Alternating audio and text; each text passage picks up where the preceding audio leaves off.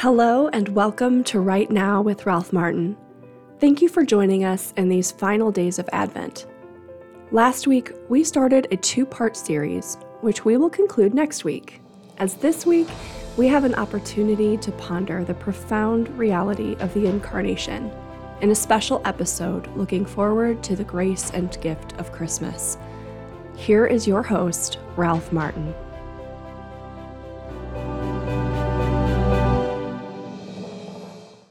Hello, brothers and sisters. We celebrate at Christmas the incarnation. That's a big theological word. And what it simply means is that God, the second person of the Trinity, became a man. Now, this is pretty mind blowing when you think about it.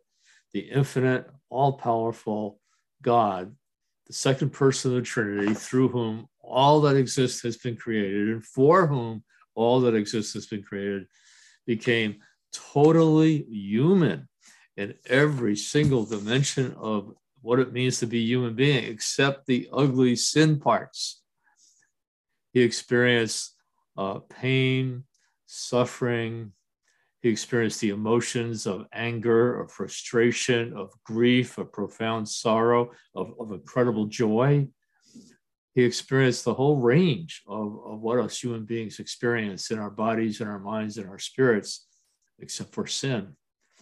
And when you think about this God becoming a man in the womb of a woman, Mary, uh, and being there for nine months and going through all the stages of human development. Wow, it's just really something growing up in a family, uh, I, I think Joseph was more than a foster father. He adopted Jesus. He took Jesus as his son, and that gave him, that gave Jesus his his right to the line of David. And uh, it, it's just a very strong, real relationship. Joseph was really not just his temporary foster father, but his adoptive father. He just took Jesus as his own son knowing that he was God's son. So it's just really special that God became part of a human family and everything he experienced. And the uh, creches, you know, the stable scenes that we see around Christmas time are pretty special. It's not childlike, it's not immature, it's not old fashioned to uh, marvel at the, the, the manger scene, to marvel at Joseph and Mary and baby Jesus. Yes, baby Jesus. Yes, baby Jesus. We should bow before him. We should marvel before him. We should just thank God. We should sing with the angels, glory to God in the highest. Now, the amazing thing, though, is that when the fathers of the church talked about why God did this, they often would say things like this God became man so man could become God. What? they didn't mean that we would become infinite and divine, but they meant that God was taking on human nature so he could lift it up and raise it up and join it to himself to even become as it says in Second peter chapter 1 partakers of the divine nature his divine power has granted to us all things that pertain to life and godliness through the knowledge of him who called us to his own glory and excellence, by which he has granted to us his precious and very great promises, that through these you may escape from the corruption that is in the world because of passion and become partakers of the divine nature, participate in the divine nature uh, escape from the corruption that's the lot of humanity. For this very reason, make every effort to supplement your faith with virtue, and virtue with knowledge, and knowledge with self control, and self control with steadfastness, and steadfastness with godliness, and godliness with brotherly affection, and brotherly affection with love. So, being raised to becoming partakers of divine nature means that the Lord wants to work in us a character change. He wants to work in us spiritual growth.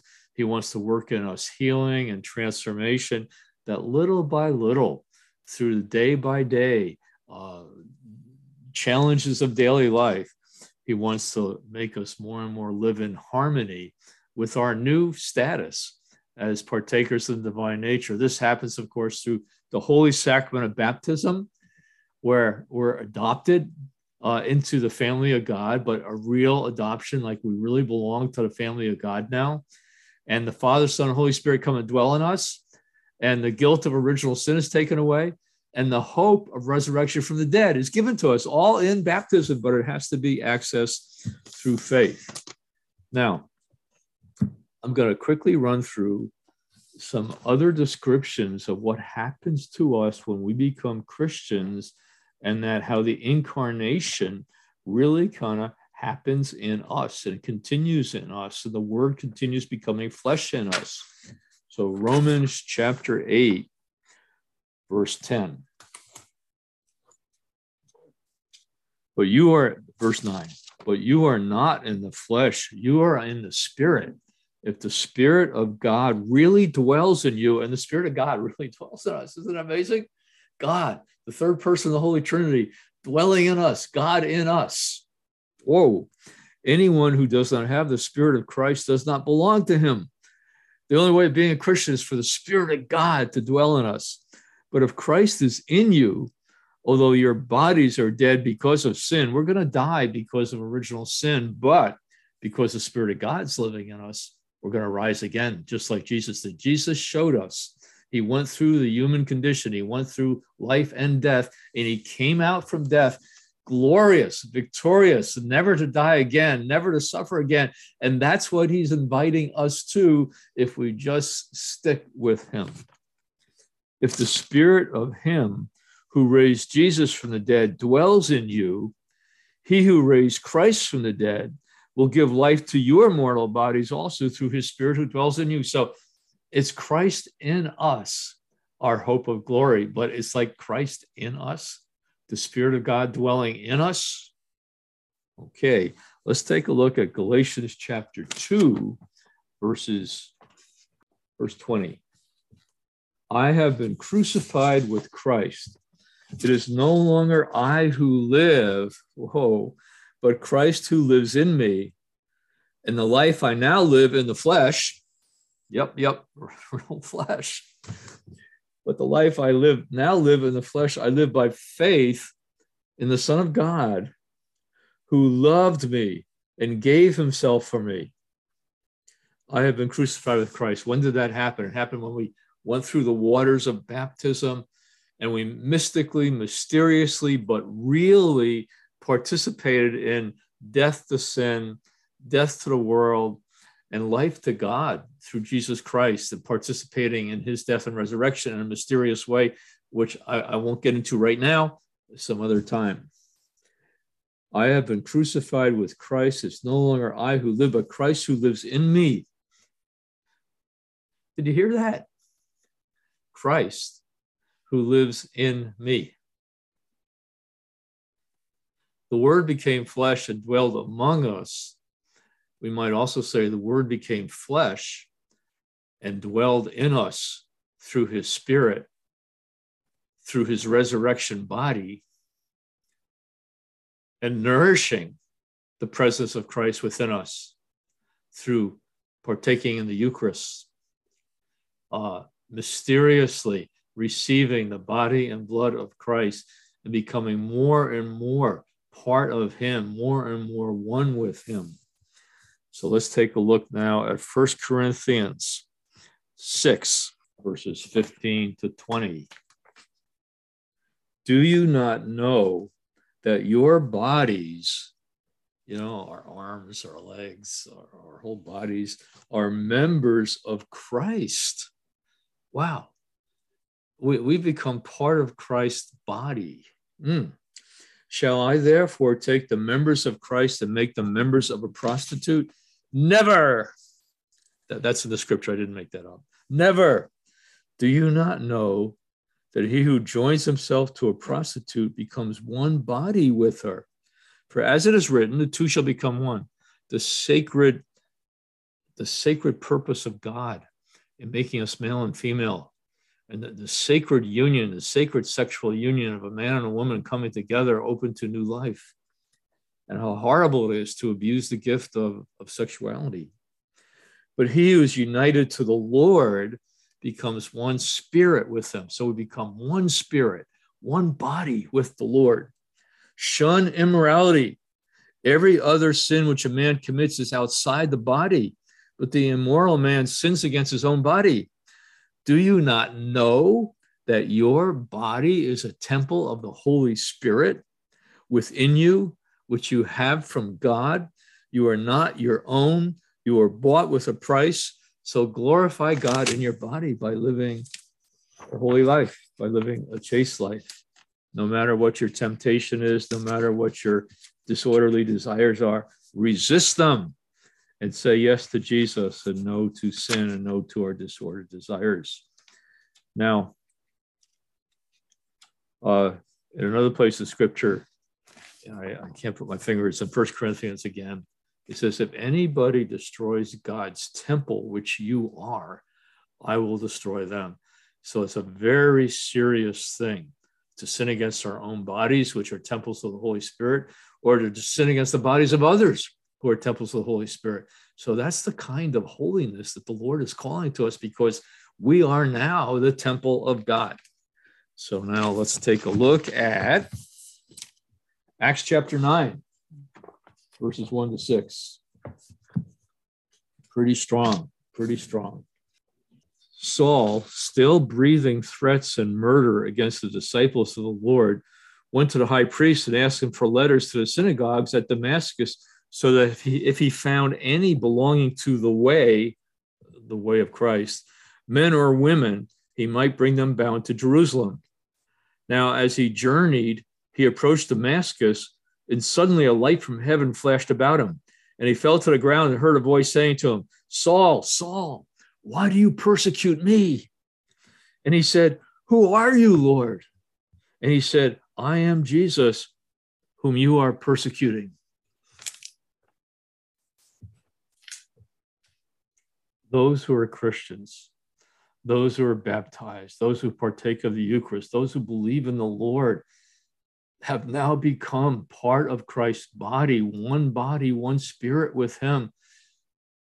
And that's why Jesus said, if people hear you, they hear me. If they persecute me, they'll persecute you. Uh, our identification with Jesus is more than just a moral identification, it's a real indwelling of God in us. And then uh, two last passages here John's Gospel, chapter 14. I bet you knew we were going to sooner or later get to John's Gospel, verses 19, 24. Yet a little while, and the world will see me no more, but you will see me because I live, and you will live also. In that day, you will know that I am in my Father, and you in me, and I in you. Wow. He who has my commandments and keeps them, he it is who loves me. And he who loves me will be loved by my Father, and I will love him and manifest myself to him.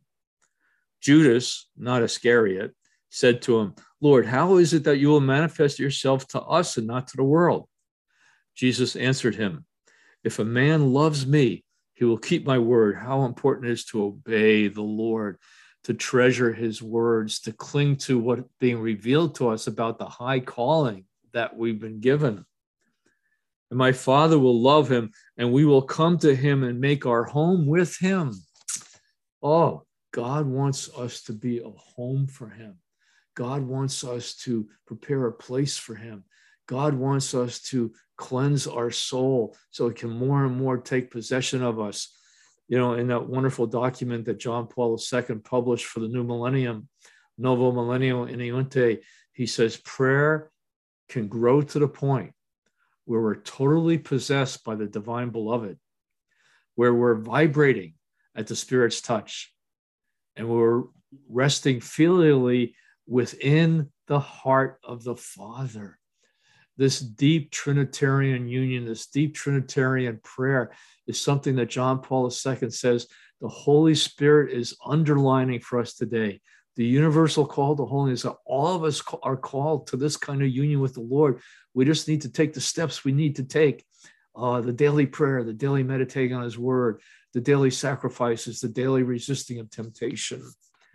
And then finally, John chapter 17, you think it couldn't get any clearer, it couldn't get any stronger, it couldn't be any more amazing.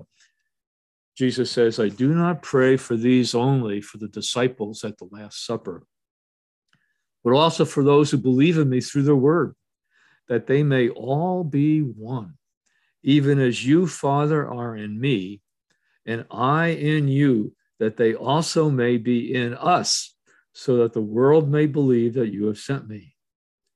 The glory which you have given me, I have given to them, that they may be one even as we are one.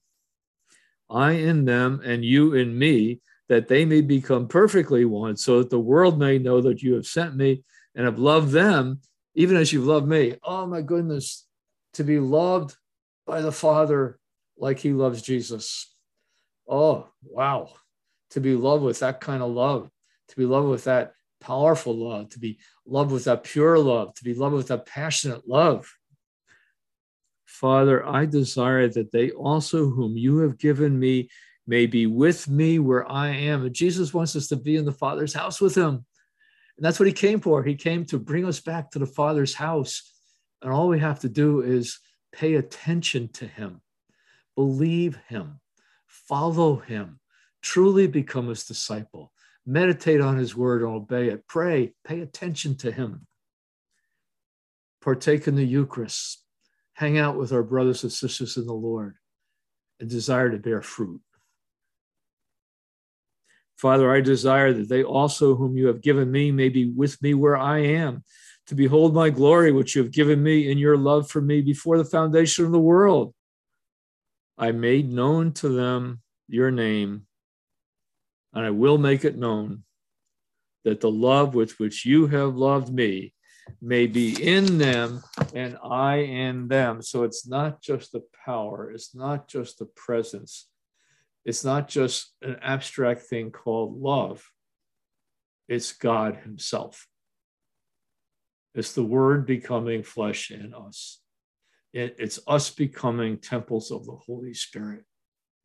Christmas the Christmas season, we marvel at the incarnation. We marvel at the word becoming flesh. We bow down and adore with the shepherds. We, we sing glory to God with the angels. We bring gifts like the Magi did. But we also need to marvel at what the incarnation of the Word of God, what the Word becoming flesh means for us. It means hope. It means life from the dead. It means the fulfillment of our deepest desire, the fulfillment of our deepest longing for love that never ends, for love that never ends, for love that gives life, that affirms, that opens up vistas of glory. We bow before the Lord. The Word became flesh and dwelt among us the word, because of that, has also become flesh in us.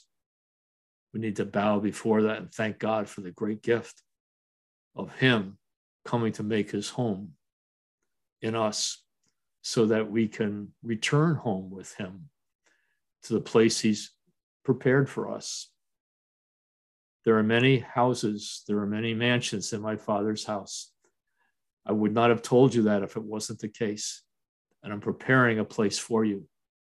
But right now, the place that needs to be prepared is our own heart and soul, welcoming that love, welcoming that call to holiness, welcoming that person in our soul. Christmas blessings to you now and throughout the year. Amen. Thank you for joining us today. The whole team at Renewal Ministries is grateful for you and is honored to wish you a blessed Christmas. It is our prayer that your heart is touched afresh with the love of our Savior. If you are enjoying this podcast and want to consider supporting us in your year end giving, visit the link in the show notes. Until next week, this is Right Now with Ralph Martin.